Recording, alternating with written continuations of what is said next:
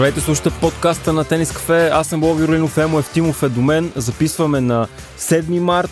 Епизода вече ще излезе на 8 март, което е повод на дамската част от всички читатели на Тенис Кафе и по принцип, естествено, на всички дами, понеже Международния ден на жената, да им чести мемо празника. Някой може да слуша на 8 март, някой по-късно, но то си въжи според мен, нали, март месец е женския празник, а пък аз, аз мисля, че даже всеки един ден си е женски даже. Точно така, плюс това в Тенис Кафе имаме много жени, които следят, пишат, коментират, така че специални поздрави на тях. Действително, един хубав месец като цяло и за тениса, тъй като в този месец имаме двата големи турнира в Штатите, Индиан Уелс и Майами.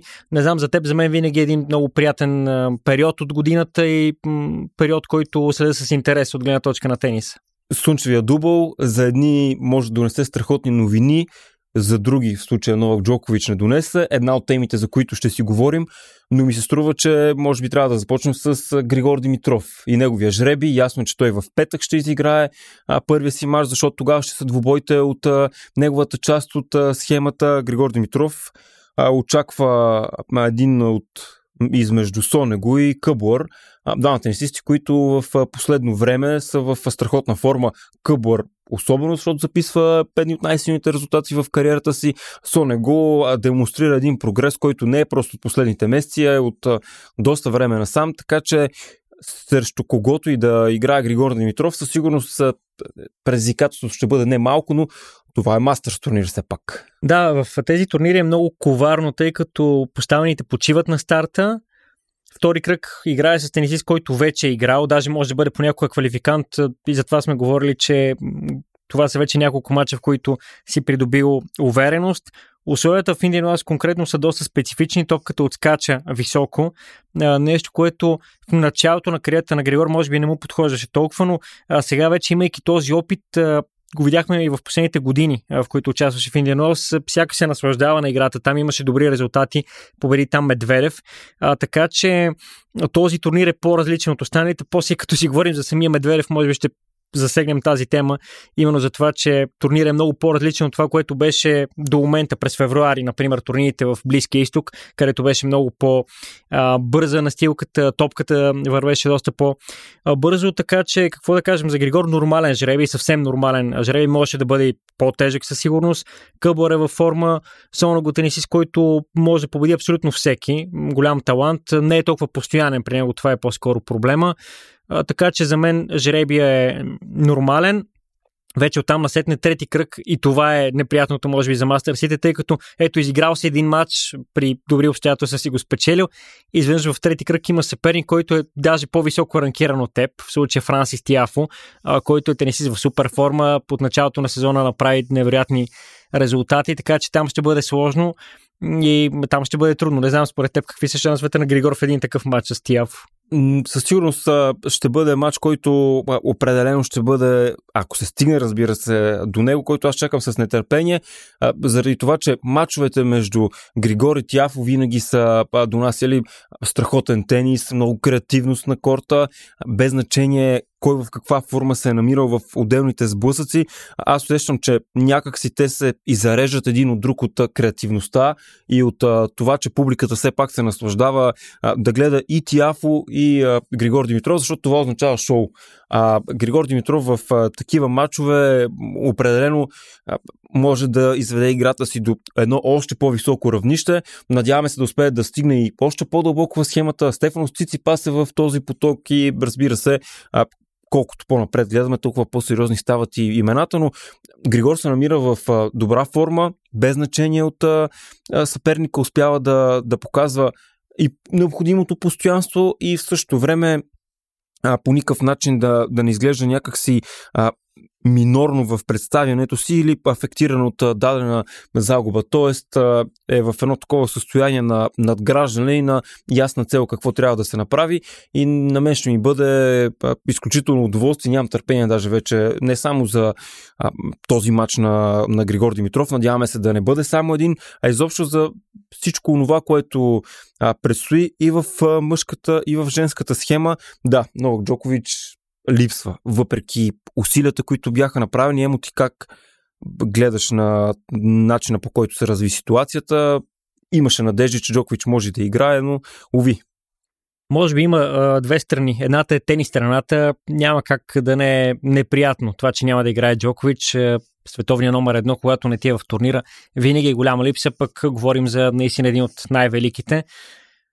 Така че от тенис гледна точка липсата е огромна. Де, от всяка, всяка гледна точка е огромна липсата. Другото, разбира се, бюрокрацията, правилата в щатите, това, че ам, имат си един срок, който са задали, след който вече ще пускат а, чуженци, които нямат, а, нямат вакцинация срещу COVID-19 и оттам насетне не правят изключение за Новак Джокович. На нас ни е неприятно, разбира се, тъй като няма да го гледаме, но никой нищо не може да, да каже спрямо американските власти, така че от тази гледна точка няма какво толкова да дискутираме. Неприятното е наистина това, че няма да участва отново на турнира заради и то на два турнира. Хайде, Майами още не е официално, но едва ли там ще има нещо. За мен е ясно, даже. Да, едва ли ще има някакво не, нещо по-различно. Това, което трябва да кажем, че реално той официално не е получил отказ все още, но се отегли от жребия, тъй като е ясно, че реално няма да, няма да може да, да премине на американска територия. Може би позитивното все пак това, че след средата на май,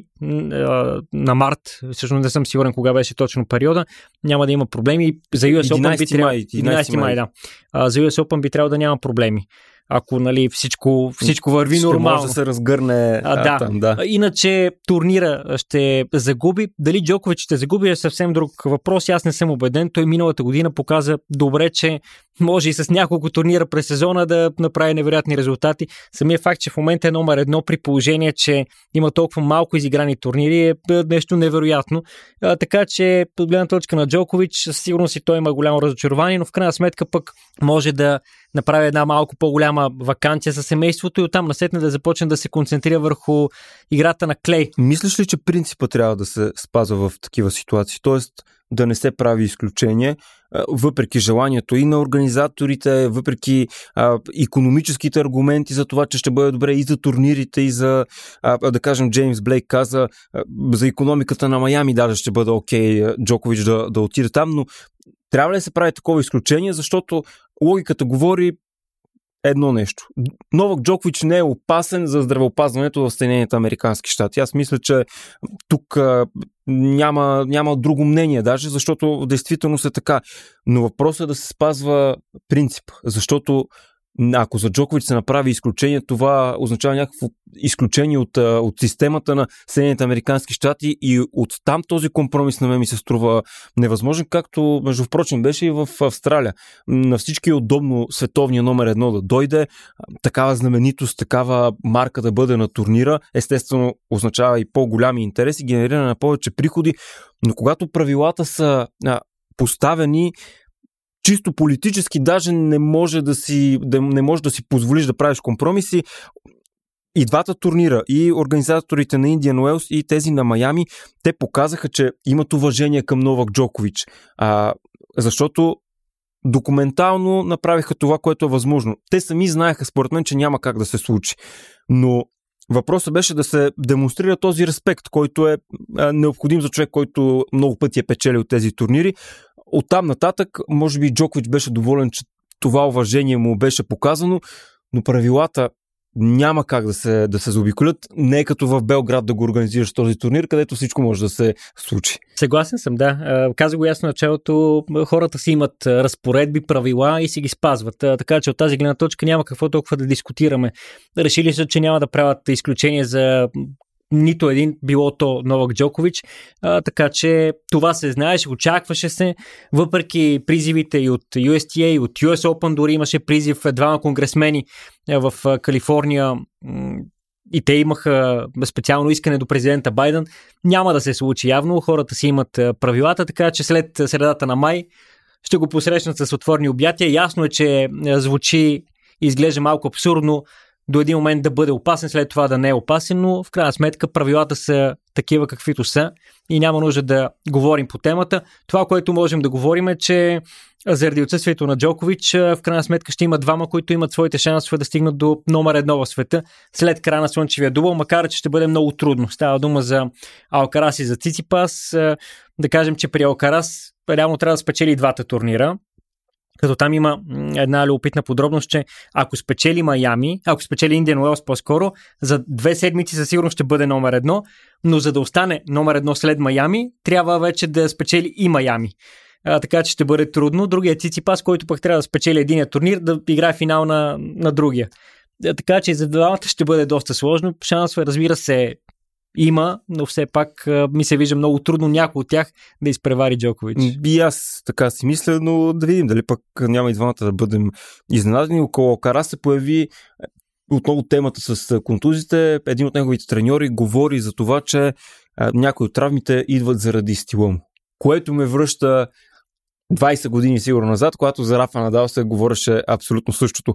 Правдоподобно ли ти се струва това и изобщо не е ли някакси демоде цялата тази тема, при положение, че надава живото доказателство, че без значение от стила си може да имаш спортно дълголетие, да не говорим за Медведев, който потенциално винаги изглежда, че би могъл да се, да се контузи. За него ще си говорим малко по, по-късно, но, но надава доказателството, че всичко може да се случи. Новак Джокович, също така, след 2011 година, когато а, цялата му диета и начин на хранене на живот бяха променени. Федерер, който след а, 2017 година игра най-силния си тенис сигурно в кариерата, така че на фона на спорта, дълголетие и съвременните технологии да се говори за това, че стила предразполага за контузии, на, на мен ми се стори а, някакси като а, това някъде съм го чел преди и не му вярвам толкова. Може би става дума за някаква неопитност в самия Алкараз в това със своите движения, със своите действия на корта да успее всяка, по някакъв начин да се предпазва от дадени контузии. Аз така си го интерпретирам поне и вече това е един процес, който в годините може би ще се промени. Действително има технологии, има толкова много методики, начини по които да се предпазиш, така че си мисля, че това в дългосрочен план не би трябвало да бъде проблем но винаги имаме пък примера на хора като Милш Ронич, Кейни Шикори, които забравихме за тях, защото продължават да не играят. Да, така че има тенисисти, които може би са по-податливи от други. В някаква степен а, съм склонен да го вярвам. Дали Алкарас е сред тях, не съм убеден, тъй като ми изглежда наистина физически перфектен, особено за годините си. А, вече, наистина, това бих казал, според мен има действия в неговата игра, има движения, при които може би все още не е достатъчно уверен и някак си не успява да се предпази. Нещо, което с опита ще се промени, така че от тази гледна точка нямам притеснение. Наистина се надявам да не е от тези, които просто по някакъв начин са предразположени към това наистина да се контузят по-често от другите, тъй като има такива. А ще бъде жалко да бъде сред тях, защото говорим за един от тенисистите, които вече са супер звезда на нашия спорт. Така е. При жените, виждаш ли интересни имена? Ние имаме а, една рубрика интересни имена. Всички са интересни имена. По-скоро а, интересен изявен фаворит, а, защото а, ние сега те първа пак ще си правим рубриката минимум трите матча, които трябва да се а, гледат през седмицата. А, има ли такива три имена, които ти със сигурност в, в, женската схема ще наблюдаваш и на мен, признавам си, ми е трудно някакси да някаква конкретна тенденция да, да видя и да си кажа няма как да не се случи изненада. Толкова много са добрите тенисистки, толкова много са мачовете, които могат да бъдат а, още в първите кръгове на високо ниво, че много трудно можем да кажем наистина едно име да откроим. Ясно, Ига Швионтек най-лесното, което можем да кажем и е нормално не е да следим, но не е само тя. Ето, ако гледаме жреби, още в, тя започва втори кръг, още в трети може да играе с Бянка Андреес. Точно така, да. В долната половина са събрани един куп състезателки. Ако трябва да кажа три имена, първото, което бих казал е Онжебор, която се завръща в игра и ми е интересно да видим на какво ниво ще бъде. Барбара Крейчикова да видим дали ще продължи. Според мен условията в Индиан Уелс подхождат на играта на Крейчикова, така че ако е задържала това ниво, може да продължи с добрите резултати. И ми е много интересно да видим Арина Сабаленка. След е, това, което направи след титлата в Мелбърн, загуби рано в Близкия изток на последния си турнир. Ще бъде интересно дали може да продължи да играе на това ниво, тъй като имаме много примери за тенисистки след такава титла голяма, която най-сетне се постига, слизат надолу. Така че ето това са три имена, които според мен ще бъдат интересни за следене при жените конкретно. Сабаленка потенциално в трети кръг пък с Дона Векич може да играе, която се намира в отлична форма, така че първата и втората поставени в основната схема на Индиан Уелс при дамите, още в трети кръг ще имат много, много сериозни изпитания, като в същата четвъртина от схемата, да кажем и Белинда Бенчич. Така че със сигурност са такива сблъсъци, които много правилно и, и, и аз това, което казах в началото, че е дори не може да се каже за някаква изненада, защото когато има състезатки, които са в а, отлична форма и са показали, че една друга могат да, да се побеждават, това хем прави турнира по-интересен и хем виждаме, че още в началото могат да се получат много интересни сблъсъци, така че а, очакваме и, и там да, да видим какво ще се случи. А, Виктория Томова, тя мисля, че можеше да играе квалификации в Индиан Уелс, но не ги игра. Интересно е дали, дали е преценила да не участва или просто е пропуснала да се заяви за тях, тъй като да, тя ще да бъде сред топ останалите в квалификациите. Вместо това, тази седмица игра в един турнир, който е с награден фонд 60 000 долара в Търнава потенциално може да спечели повече точки, отколкото в Indian Wells, така че е, това е решение, което те първо ще го анализираме дали е било добро. Иначе има заявка за квалификациите в Майами, така че там би трябвало да гледаме и Вики Томова. А иначе ти каза Векич, е, може би да започнем пък да говорим за турнирите, които минаха през миналата да. седмица. Векич спечели един от тях в Монтерей, е, шампионка, след няколко години, в които нямаше титла. И в общи линии един турнир, в който Векич доказа, че в началото на този сезон е в чудесна форма. Ето един пример за тенисистка, която рано излезе на сцената, след това имаше години на отстъпление, беше в един момент извън топ 100, а сега отново е сред най-добрите. От началото на сезона има 14 победи и само две поражения отлична форма и на Векич, което отново показва, че тенисистка като нея влиза с очаквания във форма пък на турнира в Индиан Уелс. И ще бъде интересно. Тя иначе победи на финала Каролин Гарсия. Три сета продължи двубоя. 6-4, 3-6, 7-5 за Дона Векич. Пореден хубав турнир, който се получи и за нея и определено още една състезателка, която а, и, за, и за много тенисистки, между другото и любим аз в началото на сезона си говорих с Роси Денчева, една от а, много добрите български състезателки. Тя каза, че Дона Векич е една от любимките. Предполагам, а, не, само, не само и на нея. Така че а, ще видим и, и Векич а, как ще се справи сега в Индианос. Марта Костюк пък а, победи в Остин. Тя спечели там титлата ни. В е, предишния епизод си говорихме за нейната екипировка. А сега за един бранд, какво по-хубаво от а, това лицето му да печели титли? Със сигурност е доволен от Уилсън за този ход, който направиха с Костюк. А, там в финала беше интересното, че игра с Варвара Грачова, сблъсък между Украинка и Рускиня. Съвсем разбираемо, според мен, в края на матча нямаше нито ръкостискане, нито общи снимки. Костюк е една от тези, които говорят много по темата за войната в Украина, за това, че нейните колеги от Русия или поне повечето от тях по никакъв начин не показват съпричастност и не, не говорят по темата, не използват сцената, която имат пред себе си. Там темата е много дълбока, разбира се, защо не го правят, какви биха били последствията, но съвсем разбираемо като отношение, бих казал, от Марта Костюк. А пък това, че печели първата си титла, даже и всъщност беше първия финал. И мен лично ме очуди, че все още няма финал, при положение, че говорим за една 20 годишна тенисистка, тя изгря още на 15 години с един осмина финал на Australian Open, а, така че за нея не се говори чак толкова много, но тя бавно, полека прогресира и според мен ще бъде една от големите звезди в бъдещето. И то в няколко поприща, аз не се съмнявам в нюха на Уилсън да напипва талантите и, и факта, че а, този договор от глава до пети, за който говорихме в предходен епизод, е факт при, при Костюк, означава, че от а, един такъв огромен бранд я вижда като потенциално много голямо лице.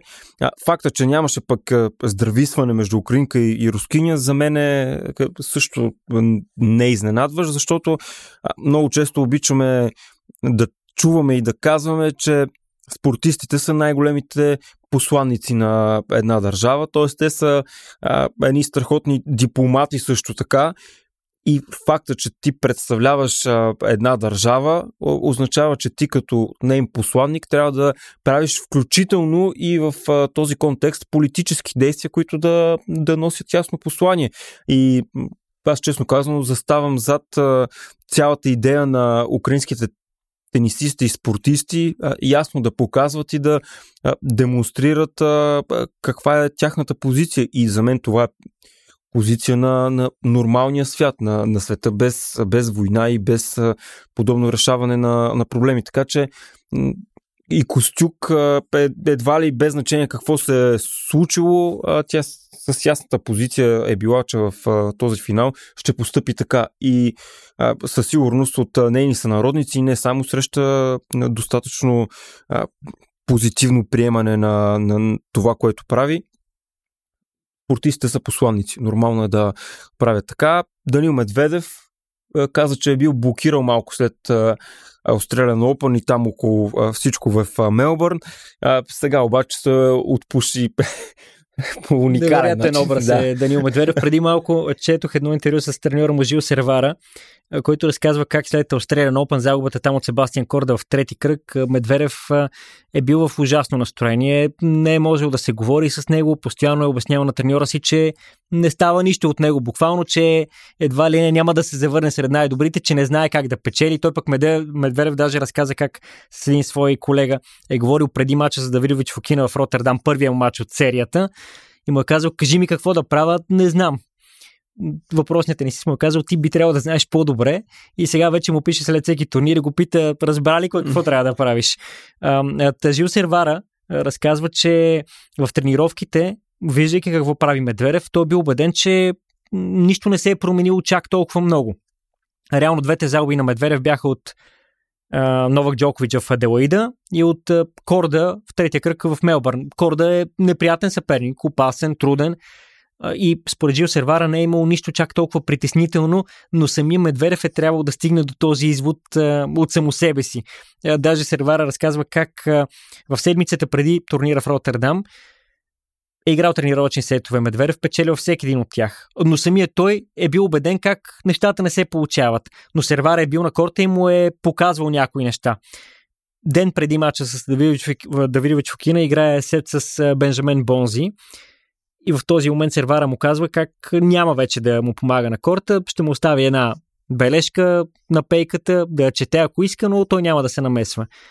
След това се случва това, че Бонзи печели сета, който е единствения, който той губи в този период, тренировачен Медведев, но някак си самият той намира в себе си вътрешната мотивация след този загубен сет от Давидович Окина и според думите на сервара, буквално Медведев сам се е убедил в това, че може да играе. И стигаме пак до извода как в тениса много неща зависят от главата. Много неща са ментални. Сам си на корта, сам се оправяш, колкото и ти говори треньора. Ясно е, че сервара със сигурност със своята тактика, подход има има принос, но Медведев е човека, който е на корта и който три поредни седмици спечели три титли. Трета поредна титла за Медведев, форма в която определено изглежда, ако не не победим, то трудно победим. Отново показателно и за каква трябва да бъде ролята на треньора и взаимоотношението между треньор и състезател на такова ниво. Един треньор чисто технически в конкретни моменти естествено би могъл да, да прави някакви подобрения, революцион, революционни решения според мен няма как да се случат, но въпросът е как менажираш ситуациите и изхода от, от една криза, защото представи си човек, който е стига до номер едно в ранг листа, в един момент да се съмнява, че може отново да побеждава на корта, което е ясно, че е също основно на, на ментално ниво, но и не само, защото това, което е в главата на тенисист като Медведев, то се превръща в проекция в играта му а, на корта. И това, че Сервара е успял правилните неща да направи в а, тази ситуация, включително да докаже на Медведев, че някои неща зависят от а, самия него, е най-показателно за каква е ролята и колко добър тандем всъщност с, с а, Сервара и, Медведев, защото а, в противен случай може да се стигне до много по-сериозни проблеми, а, треньори да се уволняват и ситуации, които понякога се налага и до тях да се стига в, спорт, в спорта. Чудя се, честно казано, какво трябва да се случи в момента Медведев, за да бъде спрян, защото преди сезона на Клей говоря. Там да кажем, че може би ще бъде малко по, по-лесно за съперниците на Руснака, но тениса, който той а, играе сега е онзи, с който се превръща в а, кошмар. Ако в а, Роттердам в началото си казахме, че може би идва завръщането, седмицата след това в а, Доха, че може би се затвърждава тази добра форма, а сега вече и с а, това, което се случи в Дубай, още повече, че в действителност влиза в страхотна серия Данил Медведев. Играе великолепен тенис, победи Джокович на полуфинал. Това, ако не е доказателство, че се е завърнал сред най-добрите, не знам какво би било на финала. Не даде много шансове на Рублев играе наистина превъзходно. А, това, което може да го спре, може би Индиан Уелс и това, че там не се чувства добре. Действително стана дума, че никой не е имал добри резултати в Индиан Уелс. Ако успее пък да преодолее това и вече и там да запише за мен един четвърт финал, например, би бил добър резултат за него. Там предвид това, че до момента не е преодолял, ако не се лъжа, трети кръг дори. А, така че ще го гледаме с интерес. В момента наистина е машината, която печелеше наред 2020-2021. И какво по-добро от това за нас като тенис фенове? Точно така. Имаше и една класика на Клей също така в Сантяго, където имаше домашен победител всъщност. Защото Джари успя да, да спечели там турнира. Естествено, в а, този период нямаше как да не се играе три сета, въпреки това обаче а, Джари успя да спечели. Винаги са интересни тези турнири, защото а, на фона на голяма част от фокуса на тенис обществеността, която е насочена в Близкия изход и това, Близкия изток и това, което се случва там на турнирите на твърда настилка. В Южна Америка там си има също едно такова февруарско турне, където сещам се, между другото, сега точно докато, докато мисля за турнира в Сантьяго, това, което беше казал Андре Агаси в автобиографията си, мисля, че той беше определил тези южноамерикански тенисисти, които в тази част от годината играят само на червено и тренират на червено плъхове на клей, мисля, че, че им беше е, е, казал, защото според легендарния американец след това те много добре влизат в сезона на червена настилка и когато дойде Руан Гарос са готови вече да взимат сериозни скалпове. Естествено, ага си образ такъв израз е използвал той, но той е, той е любопитен, защото показва как тенисистите, които идват от Мастърсите в Индиан Уелс и Майами започва сезона на червено и всъщност се изправят срещу играчи, които през цялото време са били само на такава настилка, въпреки някои разлики в, в условията, но все пак те са готови там да, да трупат и да защитават точки, да, да печелят срещу фаворитите и за това е интересно какво се случва, защото виждаш кои ще бъдат след това пък опасните в сезона на червено. Единственото, което може би е разликата спрямо времето на Агаси е факта, че в днешни дни с игра само на клей няма как да бръже в топ 20, да кажем. Докато в миналото имаше буквално цялата година турнири на клей. Един такъв специалист може да играе само в Южна Америка, да кажем, извън клея в Европа и да е доста напред в ранглистата. Сега не е възможно, но все пак тези турнири, разбира се, могат да ти дадат един голям трамплин нагоре Николас Джари с първа титул от 2019 година. Той имаше даже една година, в която заради допинг беше наказан. Хубав беше турнира в Сантьяго. Аз се занимавах доста с него, така че го усетих отблизо. На финал победи Томас Ечевери, един аржентинец, който преди началото на годината имаше общо 4 ATP победи. Сега записа от началото на сезона, ако не се лъжа, вече 6 или 7 играе той хубав тенис. Между другото, при него интересното е, че ам, по един доста любопитен начин си следи прогреса в ранглистата, когато е на 16 и записва първата си точка в ATP. И по това време Новак Джокович е номер едно отново. Се снима с едно лище, на което пише Ечевери една точка, Джокович 12 000 и еди колко си и гледа колко е разликата помежду им. Сега вече е в топ 100, близо до топ, топ 50 даже, така че разликата е по-малка за Ечевери. Още един, който ето така с тези турнири прави сериозни крачки напред. Сега вече въпрос е дали тези състезатели както, например, брата Серундо, които преди няколко години избухнаха в тези турнири в Южна Америка, дали могат да продължат прогреса си. Ето Франциско, например, е 30 и някой в света. В момента първа ракета на Аржентина, така че за него можем да кажем, че е направил прехода, направи един полуфинал на Мастерса в Майами, така че пък ще има да защитава доста точки. Другото, което оттам е интересно, трябва да кажем, продължават проблемите на Оренцо Музети и на Диего Шварцман. Ранни загуби за двамата от началото на сезона кошмар, направо особено за Шварцман, който в тези турнири по принцип печели, записва много победи. Сега четири турнира в така наречения Golden Swing, нито един успех. Да, и, и Музети също, също така. Аз изпомням един от първите му мачове вече, когато, когато изгрява в тура, така да се каже креативността, която има на корта и, и особено играта, която показваше на, на червена настилка, беше, беше наслада, защото той много рядко допускаше грешки, а, с огромно самочувствие играеше, понякога дори създаваше впечатлението, че леко си играе с съперника, че, че е малко надменен даже, но всичко това спомагаше за, за аурата, която имаше и че излизаш срещу съперник, който винаги може нещо да те изненада, винаги може нещо да, да направи. И ми се струва, че винаги точно пък състезатели, които а, имат тази креативност, успяват понякога да, да се изгубят в това как да, да комбинират това едновременно, да, поне при музети това го виждам в мачовете му, има моменти, в които просто му липсва достатъчно дисциплина, за да може да, да, да постигне успех, защото не знам, може би в желанието си винаги да прави нещо различно и да все едно да не му става скучно на игрищо, се опитва да прави неща, които водят до а, непредизвикани грешки, до това да полесняваш до някаква степен а, съперника за Шварцман, признавам си, а, нямам обяснение какво се случва. Да кажем, Доминик Тим също не се намира в формата на живота си, но, но той сам каза, след това, което направи на US Open, успех, който постигна проблемите с мотивацията, психически, контузията, която имаше също така, доведе до това да не може да играе собствения си тенис и този, който потенциално показва при Шварцман ми е трудно да, да посочат нещо конкретно, заради което в момента той записва такива негативни резултати. При Шварцман, може би това, което трябва да кажем е, че неговия стил на игра е такъв, че трябва да бъде винаги, на 100%, за да може да бъде успешен. При него има нужда от много повече усилия, за да печели точки, геймове, матчове.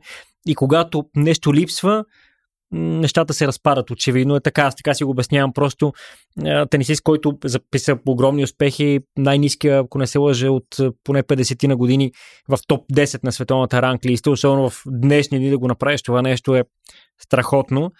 Но има нужда от много усилия в неговата игра и когато нещо липсва, резултатите ги няма. При Мозети можем да му препоръчаме една книга Как да печелиш грозно на брат Гилбърт. да. А, защото, да, това според мен е, ти го каза също, той играе страхотен тенис, може да ти спре дъха, само че когато отсреща има съперник, който връща всичко, изведнъж някак си нямаш оръжията, нямаш мотивацията, така че музети трябва да мине през един такъв период, който е типичен точно за такива много талантливи, игращи Именно, красиво да. тенисисти, да се научи да печели тези завързани матчове с неприятни съперници, ако иска да постига добри резултати, тъй като една-две единични победи през сезона срещу топ тенисистите не ти носят това, което искаш. А, на музети, ако според мен се изолираш от това, коя година сме и а, може дори да, да кажеш, че стила му е малко като, като връщане назад във времето, като, като начин на, на игра, което също носи своята красота, но аз наскоро пък гледах една а, статистика през а, 2014 година състезателите в топ 100, които играят бекхенд с една ръка са а, 26-ма, докато през 2023 година са само 11. Тоест за, за този период почти почти три пъти по-малко са станали, което е пък една друга тенденция може би до някъде обясняваща какво се случва с Лоренцо Музети, но пък и, има и, и достатъчно състезатели, които придържайки се към този стил, успяват да бъдат достатъчно успешни. Така че може би пък там някъде се крие отговора, не знам. Да, със сигурност и в днешни много по-малко треньори са съгласни даден тенисист на малка възраст да продължи да играе бекен с една ръка действително много по-стабилен на теория, поне бекенда с две ръце, но пък е хубаво да има и такива примери с е, хора, които играят с една ръка, тъй като е много красиво. Един от тези, които със сигурност е, и ти имаш предвид, е Стан Вавринка, който се завърна в топ 100 на световната ранглиста и пусна един много хубав поз в Twitter, в който ни показва как дори това нещо наглед дребно в момента е много важно за него. Човек, който е бил номер 3 в света, има три титли от шлема но той беше дълги, направо можем да кажем, години, в които имаше проблеми. В един момент миналата година беше извън първите 300, така че за него да се завърне в топ 100 е нещо голямо. И да, той знае, че сега не може да печели титлите от члема, няма да се бори за големите трофеи, но намира мотивацията дори на 37 години в тениса, намира начините по които да, да се вдъхновява самия себе си и не говори за оттегляне, а това пък и за нас е голямо вдъхновение. Да, във Ринка аз съм го гледал на живо в момент, в който беше натежал малко повече, не беше в най-добрата си форма и пак изглеждаше впечатляващо начина по който а, играе и, и доказателство за това колко тежък може да бъде бекхенда с а, една ръка. Става Вринка доказателство именно за това. А, от този обзор да не изпускаме нещо Акапулко. Акапулко, точно така. Акапулко. да, още един турнир от категория ATP 500, макар че тази година поне като ниво на тенисистите беше по-слаб, отколкото този в Дубай. Все пак страхотни матчове, най-вече полуфиналите бяха едни невероятни двубои. Там беше най-дългия матч в историята на турнира. 3 часа 29 минути Телър Фриц и то, Томи Пол направиха. Матч, в който и двамата накрая едва ходеха крампи, даже Фриц повръщаше. И в общи линии в Акапулко условията са много характерни, една висока влажност и не всеки умее да, да се приспособява, след което пък Холгер Руни и Алекс Зейнор завършиха мача си към 3-4 след полунощ местно време. Там заради влажността реално се започва да се играе в 16 часа местно време. Преди това е просто невъзможно. А пък да кажем, разбира се, най-важното, че Деминор спечели титлата първа за него на ниво ATP 500. Според теб това значи ли нещо много за Деминор и дали от тук насет не може вече да навлезе в първите 10, да кажем, тъй като той дълги години вече, макар че все още е сред младите, дълги години е в първите 20, първите 30, един от тези, които винаги са опасни, но не го асоциираме с големите титли. За мен той е точно състезател за тези тежки условия, каквито има в Акапулко, защото той знае, че тогава, тогава е силен заради дисциплината, заради страхотната си физическа издръжливост. Той може по такъв начин да задушава дори съперниците си и да, да знае, че във всеки един момент той няма никакъв проблем. Дори по-дълго да продължи матча, дори условията да са тежки, даже Деминор тогава става и още по-силен. От доста време и той самия признава, че няма най-големите оръжия, които да могат да го изведат до топ 5 на световната ранглиста или до това да спечели турнир от големия шлем въпреки че никога не се знае. Но честно казано и, аз не ги виждам точно, точно тези отделни оръжия, благодарение на които а, той би могъл да, да изведе още по-нагоре играта си, защото а, ето, а, Мурато го наскоро каза, че сервиса на Ник Кириус е най-добрия в историята на тениса. Не знам дали е най-добри или не, но със сигурност е един от най-впечатляващите по отношение на резултата, който дава ефективността и колко много помага на Ник Кириос това нещо. При Деминор подобно оръжие няма. При разиграването от основната линия, да, той е стабилен, движи се много добре, може да игра и форхенд и бекхенд от различни агли, а, може да разнообразява играта си, играе на, наистина на много, много високо ниво, но ако в Акапулко бяха големите звезди, както в предходни години, даже примерно Алкарас или Камера Нори, ако, ако не се бяха отказали, защото те го направиха преди да, преди да започне турнира, ще да му бъде много по-трудно. Алкарас, заради формата, в която се намира, и качествата, които има. Нори заради това, че в действителност с еднотипна игра срещу него много трудно би могъл да се справиш и тогава ми струва, че а, Деминор малко дава задна в а, такива моменти, но а, да, като, се, като се замисля, се чуди какво още той би могъл да подобри в играта си, защото от качествата, които има, за мен всичко е, ако потенциала му е на, на 100%, той почти, почти го е запълнил.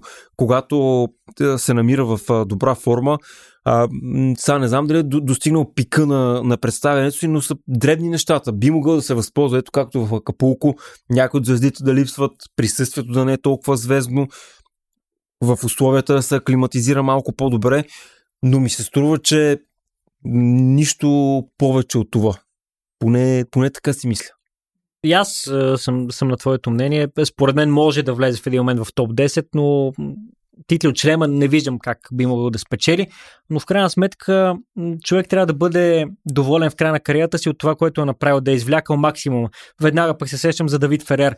Ето един пример за тенисист, който според мен може да бъде с гордо вдигната глава винаги и знаеки, че е направил това, което е зависело от него, че е изтискал максимум от себе си, за да постигне това, което, което би могло. Така че Деминор, ако направи една такава кариера тип Давид Ферер, защо не да, да бъде много доволен. А на финал победи Томи Пол, който пък продължава своето добро развитие през сезона. Пак бих казал, че разликата помежду им на финала беше точно в физиката и в това, че Пол беше прекалено уморен от предишния матч с Тейлър Фриц. Иначе и той продължава да играе чудесно. Американците са с наистина голям потенциал да доминират направо. Хайде, ще има и други големи тенесисти, но като много тенисисти на едно място американците могат наистина да, да доминират в следващите години или поне да записват много успехи като нация в тениса, при мъжете конкретно. Това, което според мен е интересно да кажем, какво се случи с Беретини, и то с двама Беретини, които бяха в Акапулко, тъй като Матео издейства лайлдкарт за брат си Якопо, който игра квалификации. Никога не беше печелил матч на това ниво, спечели два матча. Оскар Рота се отказа в третия кръг, така че изведнъж Яко постигна до втория кръг и от 800 и някой влиза в първите 500. Аз написах една статия за братята в по-малките братя в тениса. Не знам, според те правилно ли е да, да се помага по този начин. Имаме пример с Петро Циципас, който навсякъде получава покани за участие, но ясно е, че няма потенциала на браци.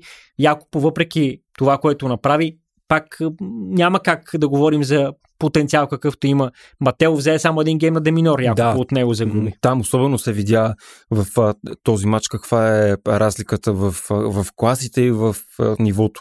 Защото точно срещу тенисист като, като Деминор трябва неговия съперник, ако иска да победи, той да контролира и да, да определя това, което се случва, както Григор Димитров а, наскоро го победи и, и там много добре се а, видя каква е, каква е разликата в а, класите. А иначе, а, морално не знам дали, дали е достатъчно оправдано а, да успяваш да, да карваш брат си на, навсякъде и да, да му помагаш, но, но в крайна сметка пък не, не виждам кой не би го направил за, за своя брат, особено когато би могъл да му помогне и особено когато сигурно някакви специални и интересни преговори се водят даден тенисист да участва на конкретен турнир и условията, които, които се поставят. В а, другите спортове също има, също има примери. Аз сещам от футбола в а, Милан, братята на брата на, на Джан Уиджи Донарума на, на вратаря, когато, когато бяха в Милан, а, също имаше място в а, първи отбор, около, когато това се случваше. Нали? Но, но това да кажем, че е по-различна, по-различна тема. Оправдавам това, че Беретини е помогнал на брат си да участва и му подари от такива моменти, които не знам, при самостоятелна кариера, Якоб ако е развивал, не съм сигурен, че би могъл да има същите успехи, а много често пък в едно тенис семейство целият фокус и ресурс понякога стига само за развитието на един от талантите и някой трябва да, да бъде като компромис, да бъде спаринг партньор, да, да, да има различни роли, каквито роли имат, да, да кажем, братята на, на Новак Джокович. Също така. И, и изобщо интересно се получи можеше да има Беретини срещу Беретини на теория на полуфинал в Акапулко, нали? Да. А обаче не, не се случи. Там ще, да бъде със сигурност интересно. Вече морално нямаше как да се оправдае, ако Матео беше отстъпил по някакъв начин. И в а, а, края електронни спортове, защото се оказа, че а, тенис се влиза в как е правилно да се каже, в а, Олимпийските игри за електронни спортове. Да, те ги водят олимпийски серии, но серии. реално е същото. А, всъщност, то се говореше за това олимп... а, електронните игри да влязат директно в олимпийските игри. А, явно, че това е някакъв компромис, който се прави. Едни отделни олимпийски игри за електронни спортове. Защото от Париж 2024 скейтборда влиза, скейтбординга влиза като а, олимпийски спорт, което беше посрещнато естествено от а, доста хора с а, критика, но в крайна сметка кой би могъл да определя кое може и кое не може да бъде а, спорт, защото олимпийския принцип, поне не си спомням да, да изключва някакви конкретни спортове.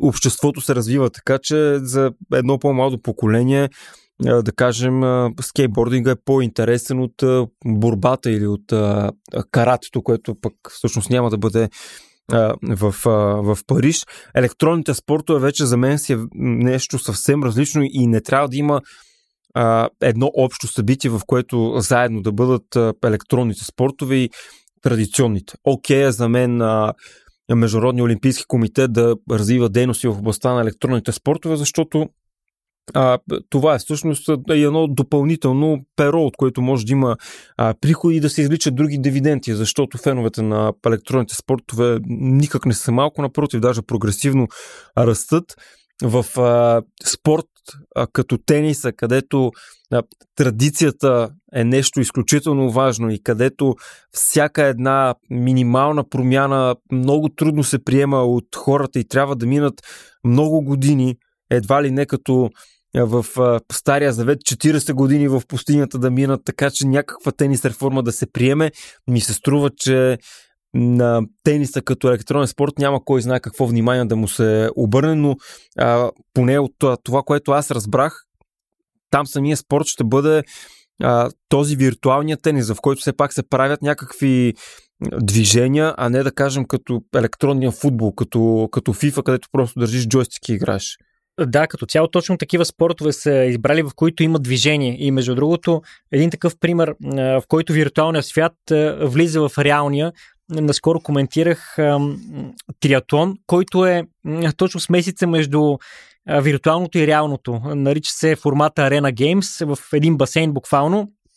Плува се в басейна, след което колезенето е на тренажори, а пък бягането е на пътека.